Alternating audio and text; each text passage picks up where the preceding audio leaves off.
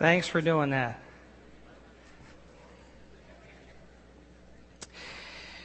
So, hospital regulations require that someone being discharged must be taken from their room by wheelchair. So, a student nurse went up to get a patient and she wheeled into the room, and there she found an elderly gentleman already dressed, seated on the bed with a suitcase at his feet. He resisted and argued that he, that he could make it out of the hospital on his own and didn't need any assistance, but after a brief, brief conversation about rules, our rules, he finally acquiesced and, and got in the chair and she wheeled him down the hallway to the elevator and the elevator started down and while it's going down she said, will your wife be meeting us? He said, I don't know because she's still up in the bathroom getting out of her hospital gown.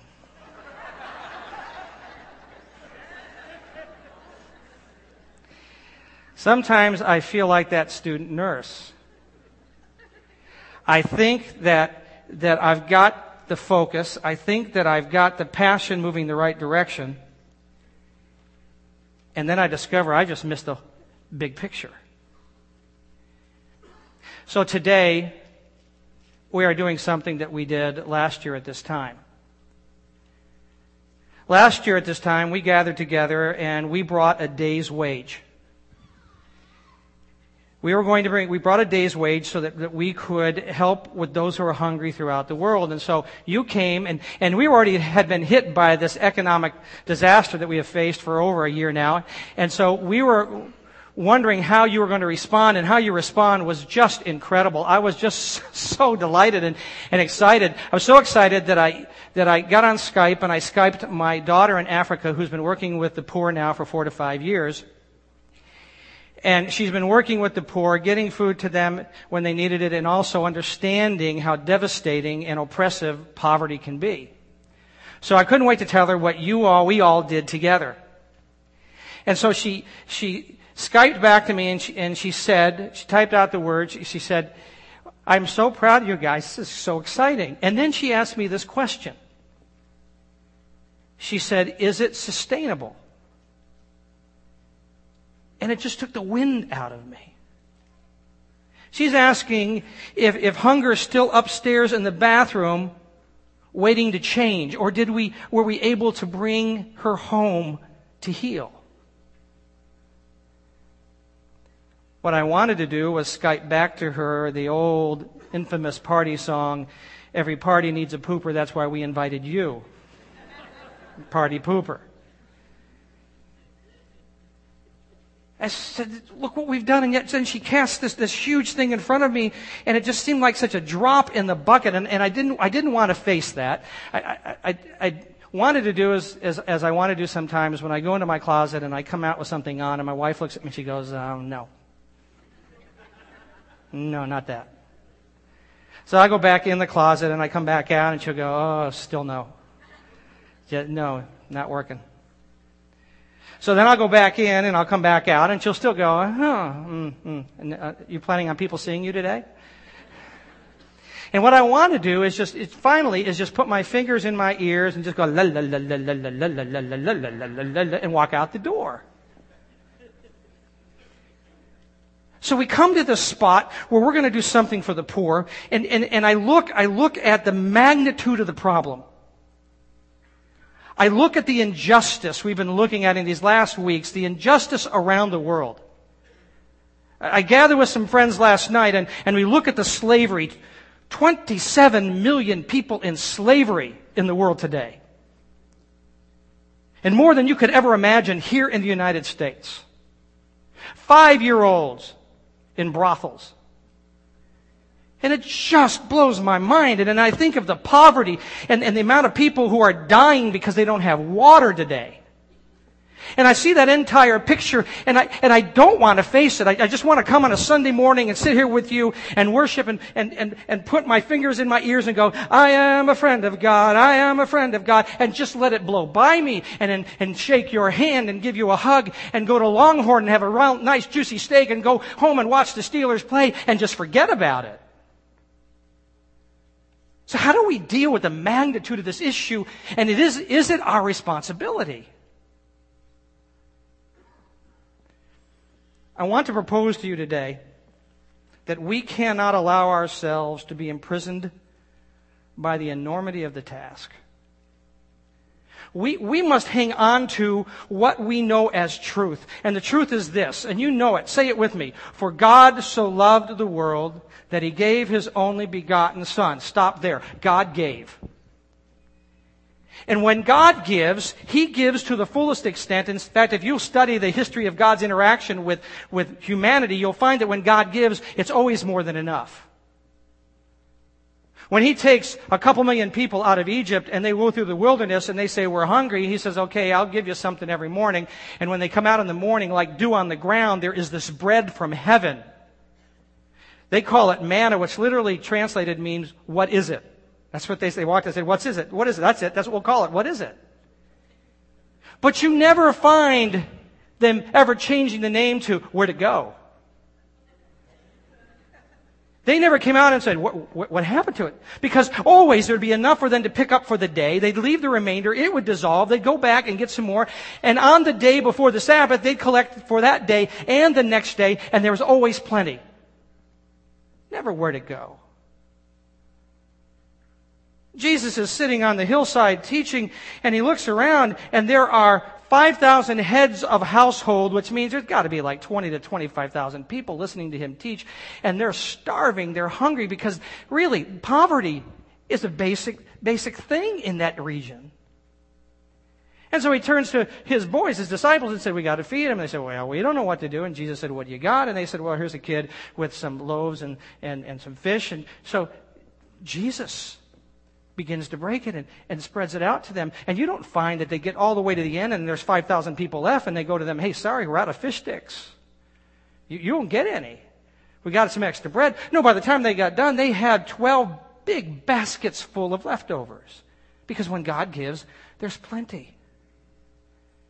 Jesus is, is there at the Passover with, with his disciples hours before he is going to be crucified.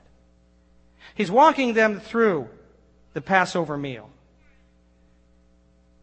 And he comes to the cup, and they understand what he's saying now because he says this cup is the beginning of a new covenant. He changes the format of the Passover meal, for they'll understand that it really is a redemptive meal, and he is the redemptive lamb that takes away the sin of the world, and it's his blood that establishes a new covenant. Not the old covenant, but a new covenant, and they're just blown away. And he says, this seals it. Take this cup, and he says, all of you drink it.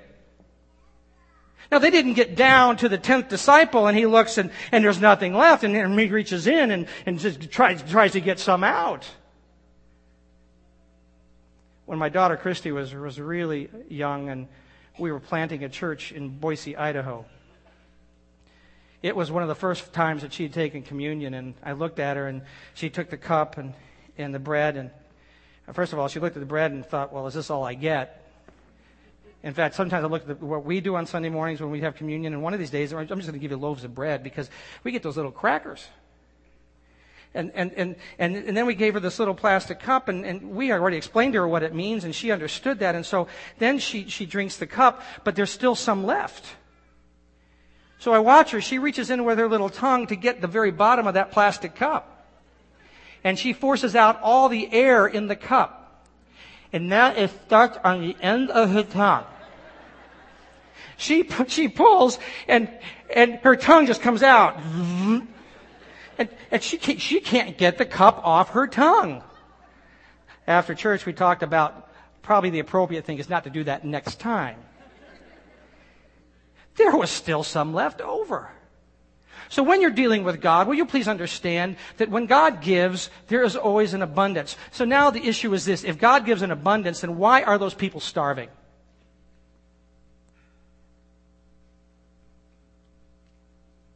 Because God has already decided that when He's going to distribute what He's come to give us and humanity, it always comes through a body. God has always used a body. He creates this nation of Israel so that the world will be blessed through Israel and that they will be a kingdom of priests. And you watch the priests and you'll see who God cares for and how he cares. And so they are to bless the world. For God so loved the world that he gave his only son. So God puts on a body to bless the world. His followers gathered together in Jerusalem following Christ's departure, and they're celebrating the Feast of Pentecost. The feast recognizing what God did on Mount Sinai, giving the new covenant. And on that day, there is a sound of a mighty wind, and these, they call them tongues of fire on people's heads, symbolic of what had happened in the Old Testament. And the Spirit of God comes upon them, and they become the church. Paul the Apostle later would describe the church this way that Jesus is the head of the body, and the church is that body. That we today are that body so that we are now freed up and empowered to give as God would want to give because we are His body. The prophet Micah, Micah 6 8 said that what does he want his body to do? He wants his body to act justly. He wants his body to love, to love mercy, and to humbly follow wherever God is going because we are the body. So it simply means this to act justly means to not hide from doing the right thing. You can't hide from it if we are his body. Jesus didn't hide from it. So I was horrified to read just recently on October 24th during a homecoming dance, a 15 year old girl who really wanted to go to homecoming steps outside of the place where the dance is held and she is sexually assaulted for two and a half hours by 10, at least 10 peers. With 20 witnesses watching and they never did a thing. And when asked why you didn't do a thing, their response was, well, we weren't sure it was our responsibility. And, and secondly, we didn't want to be a snitch because it could have been dangerous for us to be a snitch. If we truly are the body of Christ, God's body, then he says, I've empowered you and freed you up that when you see the issue where injustice is done, you have the power to confront it and not hide from it. Because it is so opposite of the culture of the world we live in. To love mercy means to passionately use what we have to relieve another's pain. To be pumped up about it. You know, I'm so proud of you. I interviewed Kelly up here a couple weeks ago, and she is here choosing poverty for a year. To live in poverty so that she can help those who are refugees.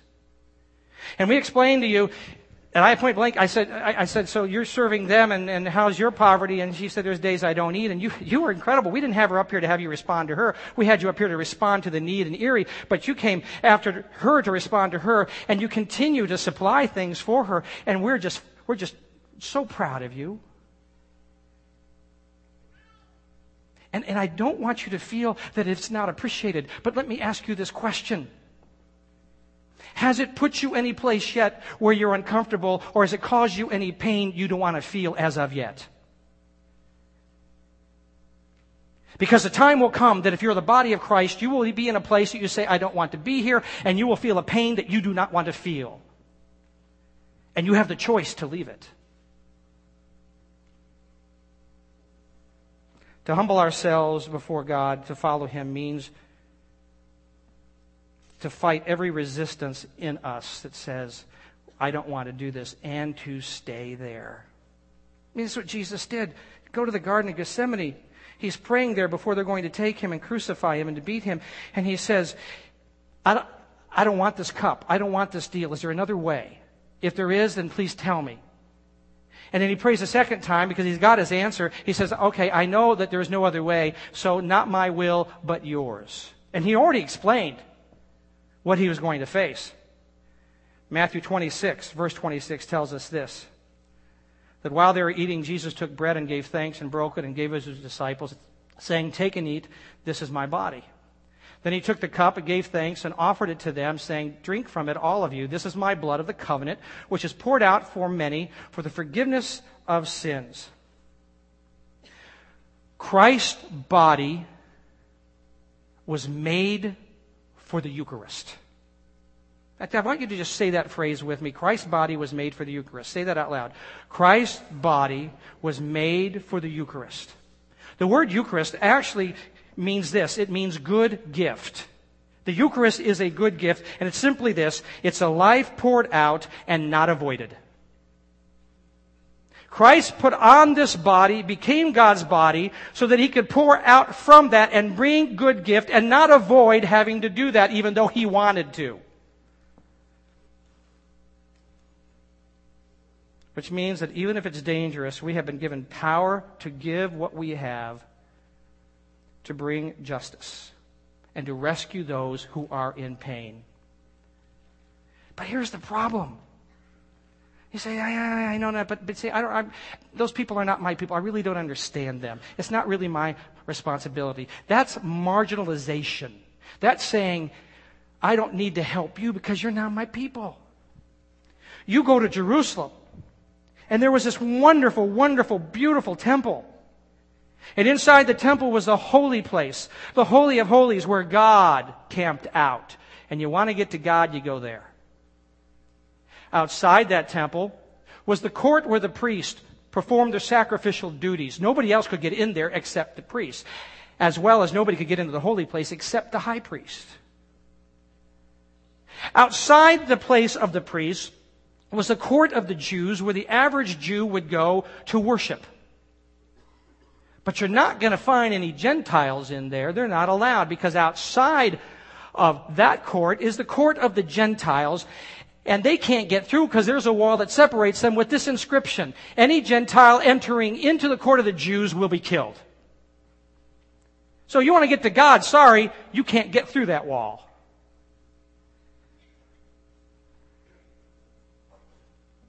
It's called marginalization.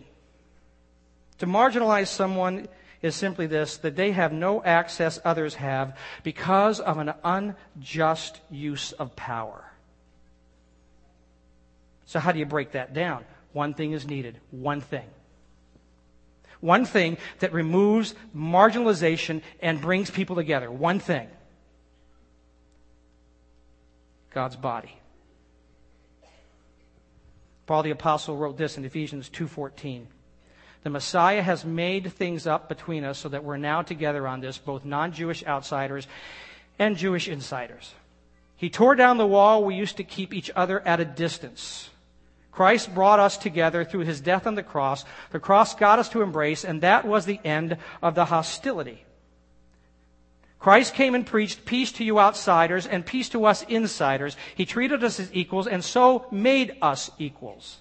Through him, we both share the same Spirit, have equal access to the Father. God's body, Jesus Christ, breaks down the wall so that all have equal access to whatever God is giving. And it is obvious as you look at His Word that we are the present Eucharist. You look at us how we function should tell those who are observing this is how God is giving. This is how God is poured out and giving what He has to this world by watching us. Because we have been empowered and freed to do so. Jesus simply called it in a parable loving our neighbors this religious guy comes to him and says, What should I do to, to, to really please God and get to your kingdom? And he says, Well, do you follow the law? He said, Oh, I've been, I'm great with the law. And Jesus said, Well, let me tell you this. And he tells him a story about a guy who's going from Jerusalem to Jericho. He's beat up by thieves. His clothing is stripped off. Everything he has is taken, and he's left for dead. And three religious leaders come by. Three. And they walk by and they marginalize the guy. They say, You're not part of our group, therefore I'm not giving you anything that I have because you're not part of the group. Along comes one who's never been part of their group. In fact, he's an enemy. He finds this guy that should be marginalized by him and he encompasses him. He takes care of him and brings him healing. And Jesus simply says, So who's the neighbor? And they said, Well, that's, that guy. He said, Okay, that, that's the deal. There are no walls. So let me just ask you a simple question Who's your neighbor? In fact, let me just ask you, I, I want a response. When he's talking about the neighbor, who should your neighbor be? Everyone?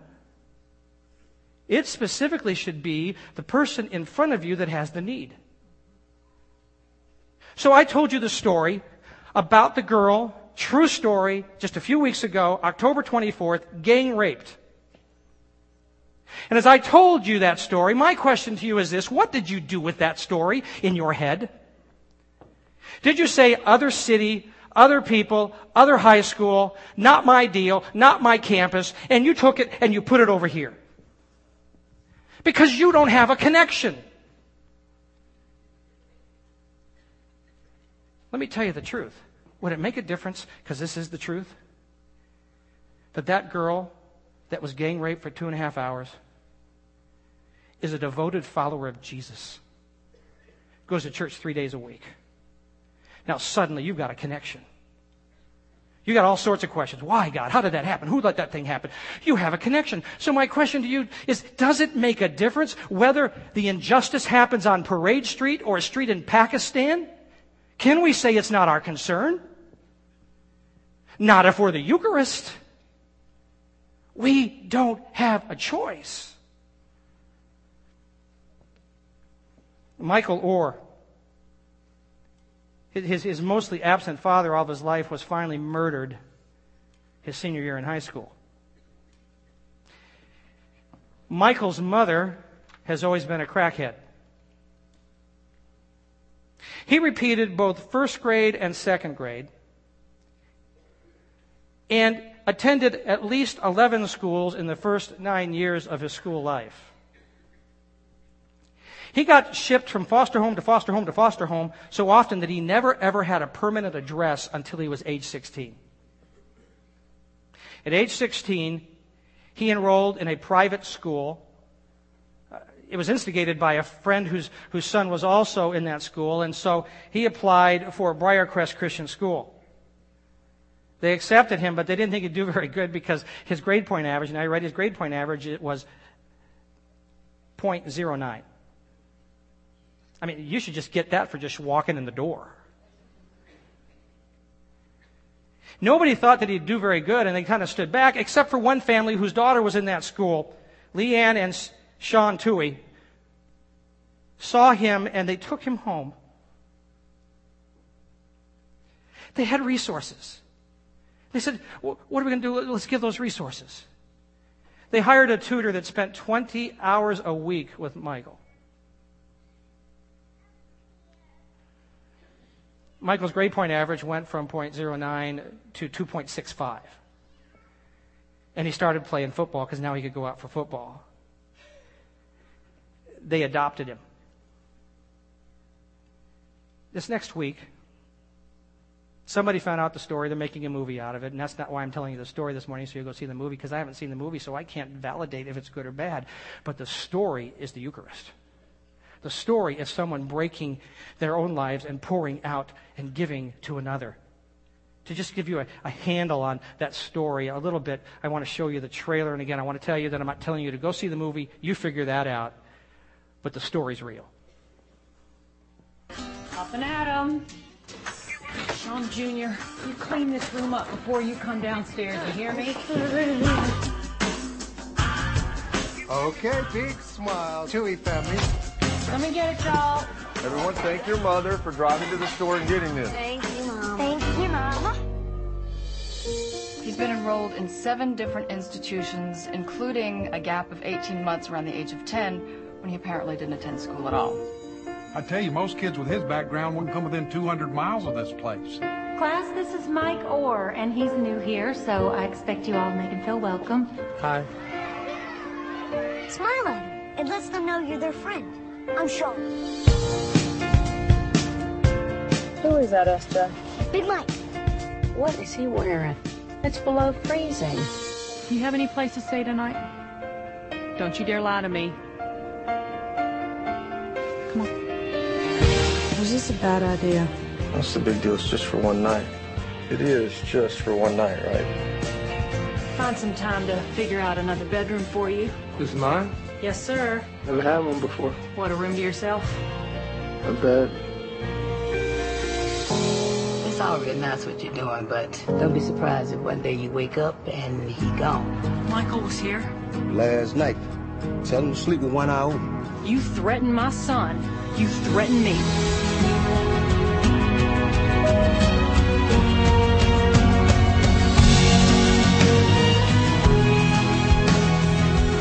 Grades have improved enough that he can go out for spring football in March. This team is your family, Michael. When you look at him, you think of me, how you have my back. Are you going to protect the family, Michael? Yes, ma'am. SJ, you're going to want to get this. Who's the big guy eating with your little brother? It's his big brother. I think what you're doing is so great. Sandra Bullock. Hey, you're changing that boy's life. No. He's changing mine. The Blind Side.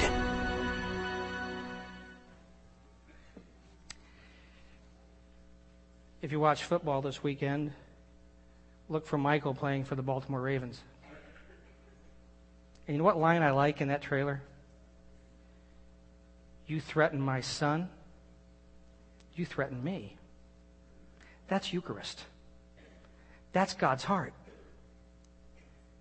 When Israel had been oppressed, pushed, in poverty, enslaved, listen to the heart of God the Father through the prophet Ezekiel, which, by the way, as I read this, is the naked church. It is who God has said we must become in these next years. You want a vision for this church in the next three to four to five years? This is it.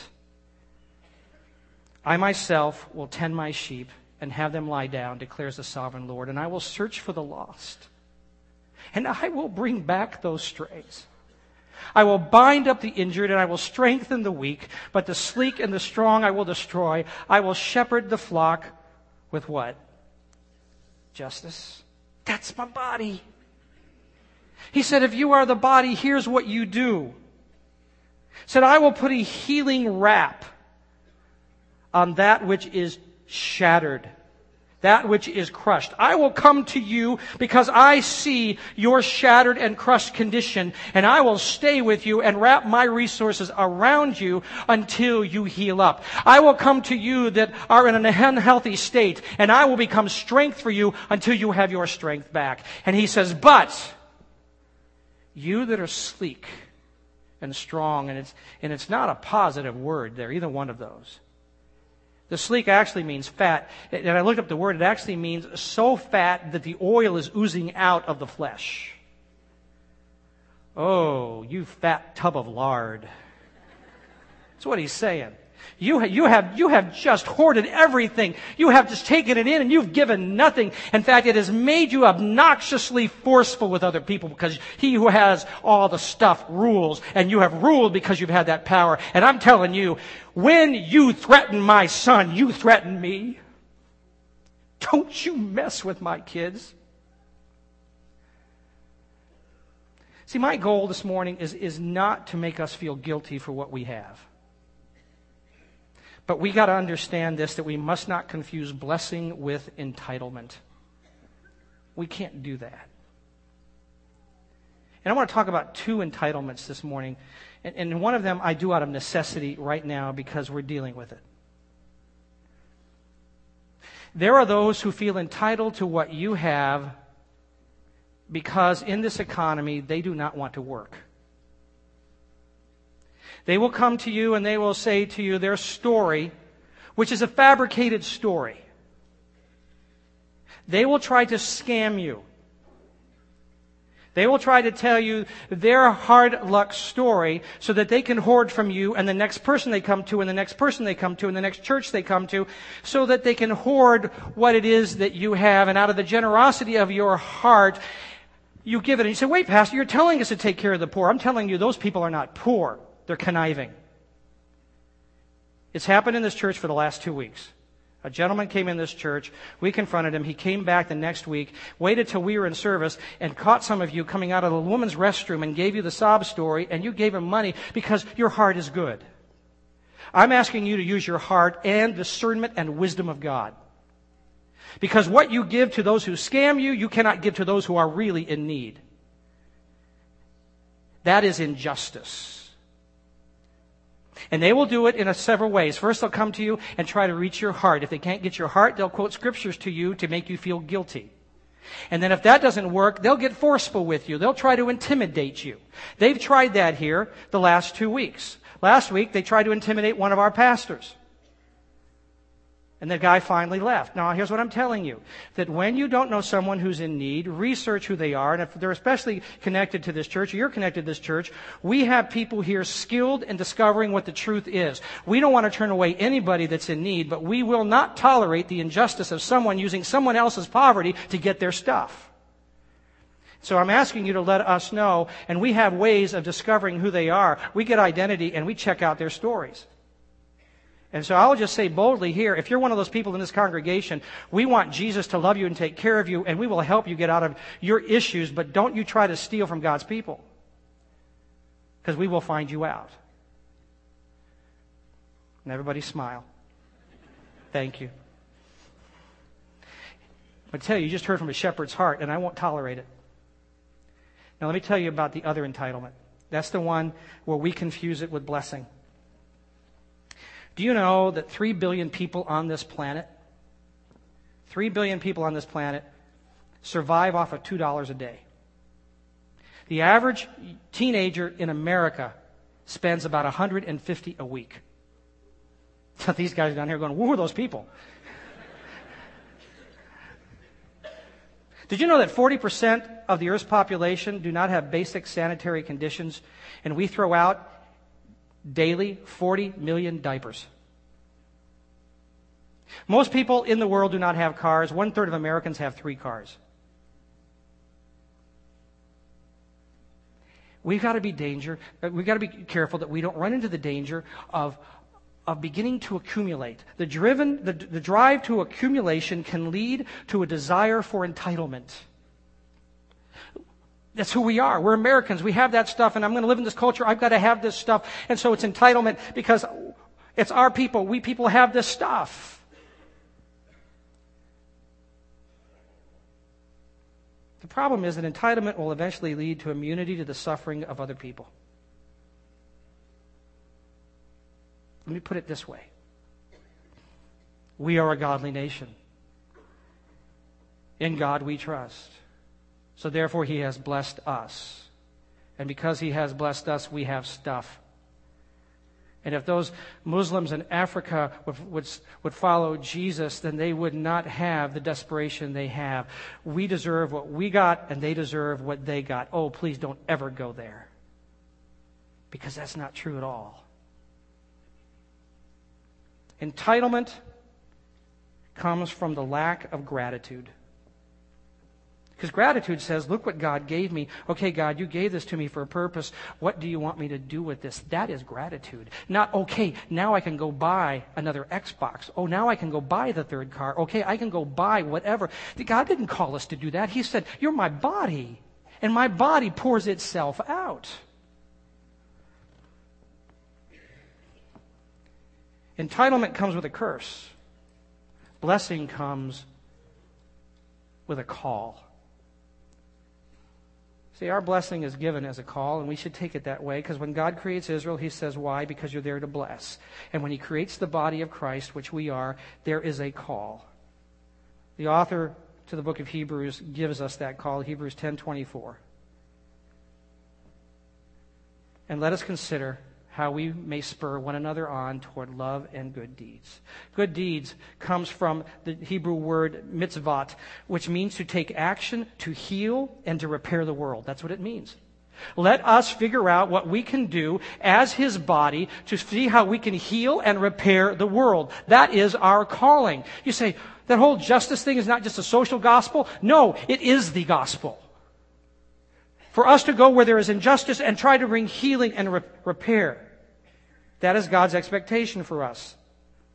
When we decide to act justly and to love mercy and humbly follow God selectively to certain people, have we threatened God because we threatened His Son? Because here's what Jesus said. The day will come that I will say to you, I was hungry and you didn't give me food, and I was thirsty and you didn't give me to drink, and I was in prison and you didn't come visit me. I was naked and you did not clothe me. And we take that scripture and we think about the people that are in a three yard radius and go, ah, but did we thought about the other people? Not so close to us? Have we marginalized them and said, you can't have that stuff because you're not part of our group? Jesus said, when you have not done it to the least of these, you've not done it to me. And God says, when you threaten my son, you threaten me. God is serious. Proverbs 21, 13. In great wisdom, Solomon says, Those who shut their ears to the cries of the poor will be ignored in their own time of need. When we forget the people who God cares for, we forget God. This is not optional. We are his body. We cannot say, I will take salvation and a slice of prosperity to go. We are his Eucharist. We have been energized. We have been empowered. We have been freed to pour ourselves out to those who need. So, what do we do? Well, we do what Hebrews said we take action. So, let me just give you some simple steps this morning. Do something, not everything. Don't look at the big, the big picture and go, oh, well, what am I going to? What's, what, what little bit I can do is not going to make a dent. It will. Do what's in front of you with what you have. No matter how small or big. So, in my mind, the big thing is my daughter coming home from uh, a short stint in, in Liberia and Sierra Leone and coming home and saying, I've got to go back to Africa. I'm selling everything I have so I can go back and hang out with the poor. That's the big thing. And I looked at it and I said, I I, We gave her to you, God, so there you go. And some of you can do that. Some of you can do be like Kelly and go give a year and, to somebody in poverty. Some of you can do that. Some of you can't. But some of you can do what my friend Michael did. He, he took his, his young daughters and his wife and he sat down and he talked about the poor and he said, every Wednesday, all we're going to eat in this family is rice. And what we save in a year on a day of meals, we're going to send to an orphanage to feed children. And so they gave up a meal a week, a nice meal. And they just ate rice every Wednesday for a year. I mean, you can do that. Do what you can. Secondly, budget margins in your life, in your, in your resource of time and your resource of, of dollars. We have packed our lives so full that when we see someone in need, we don't have the resources to give to them. And it's been, it's been God's plan all along that when He gives us things, that we leave the margins there to give to others. Here's what He told the children of Israel Leviticus 19. When you reap the harvest of your land, do not reap to the very edges of your field or gather the gleanings of your harvest. Do not go over your vineyard a second time or pick up the grapes that have fallen. Leave them for the poor and the alien, for I am the Lord your God. I want to encourage everybody in this place, as you are are walking through your financial peace university stuff. When, and you're getting your debt load down. You leave margins that you have not committed to anything so that the time comes that God says, here's a need. You can go, here, here, here, here, here.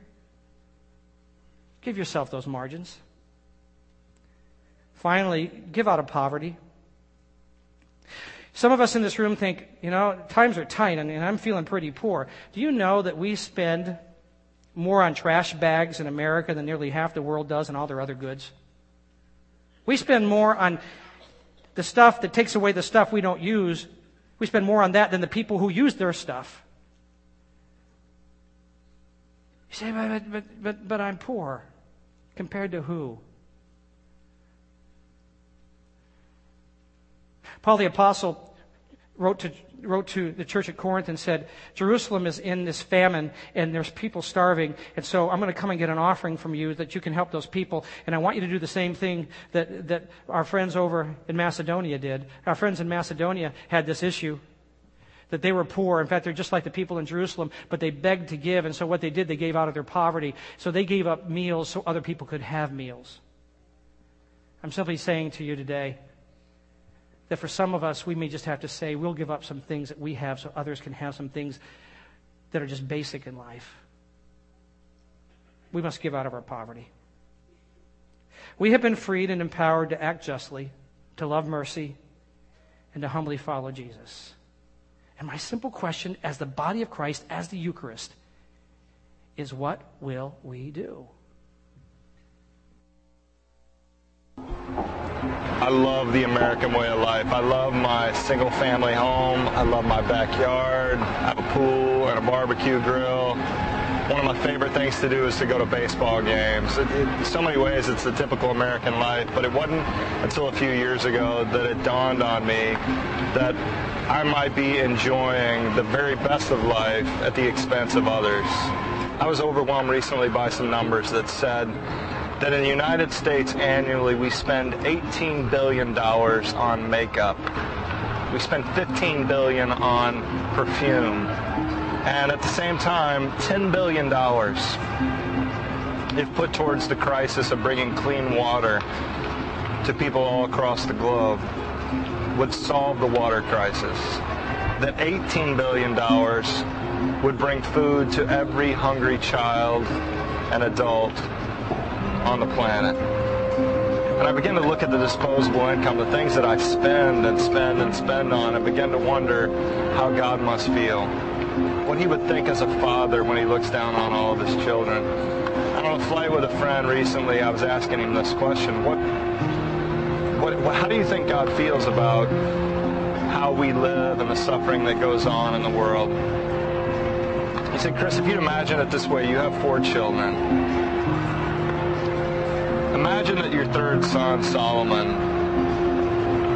was unbelievably successful. He had some skills that were marketable. He went out and made excessive amounts of money, just really flourished. And every year he would come home at your birthday and Christmas and lavish you with gifts. And yet, your oldest daughter, Hannah, and her children and grandchildren were living in a place where they didn't have clean water. Literally, her children were dying because uh, they would drink dirty water, they would get diarrhea, and they would die. Just as in this world, one child is dying every 15 seconds because they don't have clean water. Imagine your other daughter, Trinity, and her children. They lack food and basic necessities. They're starving to death. And your youngest son, Christian, and his children, they lack education, shelter, how would you feel towards your son Solomon? It's a really good question. I'd, I'd be furious. I, I cannot imagine. The only way I, I, I, can, I, I couldn't even imagine that he would ever do that, that he wouldn't take care of his siblings. And it dawned on me what he was setting me up for, that the, the truth is that we are all God's children. As God looks down and realizes the fact that we don't take care of one another, that we may be enjoying the very best of life, and I'm all for the best of it. I'm for ball games and hot dogs and apple pie. But what if we began to um, be more strategic in our spending and we could live a beautiful life and at the same time take care of the least of these? If I was a father to children that weren't caring for one another, I would do everything I could to help them understand the importance of it. I think our God through the scriptures has done the same thing. It's time we listen and act.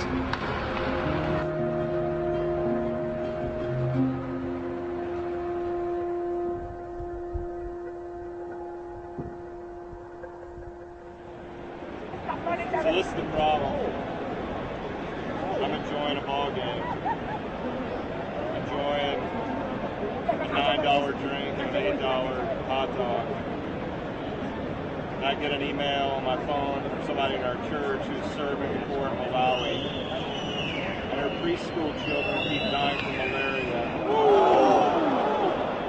I have to realize that the food that I have here tonight costs more than the medicine that cures children from dying from malaria. So what do you do with that?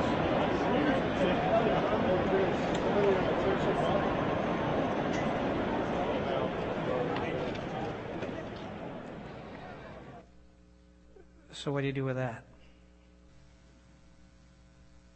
So, I encourage you to go back to what we've said, take action. Do what you can do, margin in your budget.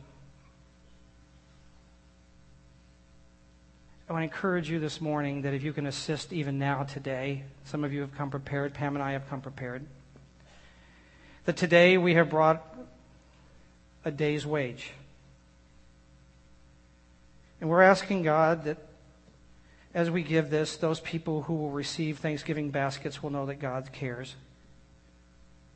We're praying today that as we give this, those people that Convoy of Hope reaches better than anybody I know in the world, reaches those folks who are starving, those people who don't have water, that they will know how much God cares for them and loves them, and our Father will be pleased with our actions today.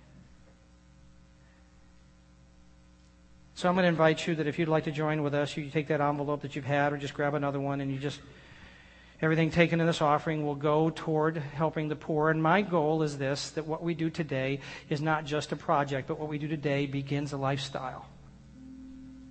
A lifestyle that says, that's our family. And when they hurt, we hurt. And when they're hungry, we've got to feed them.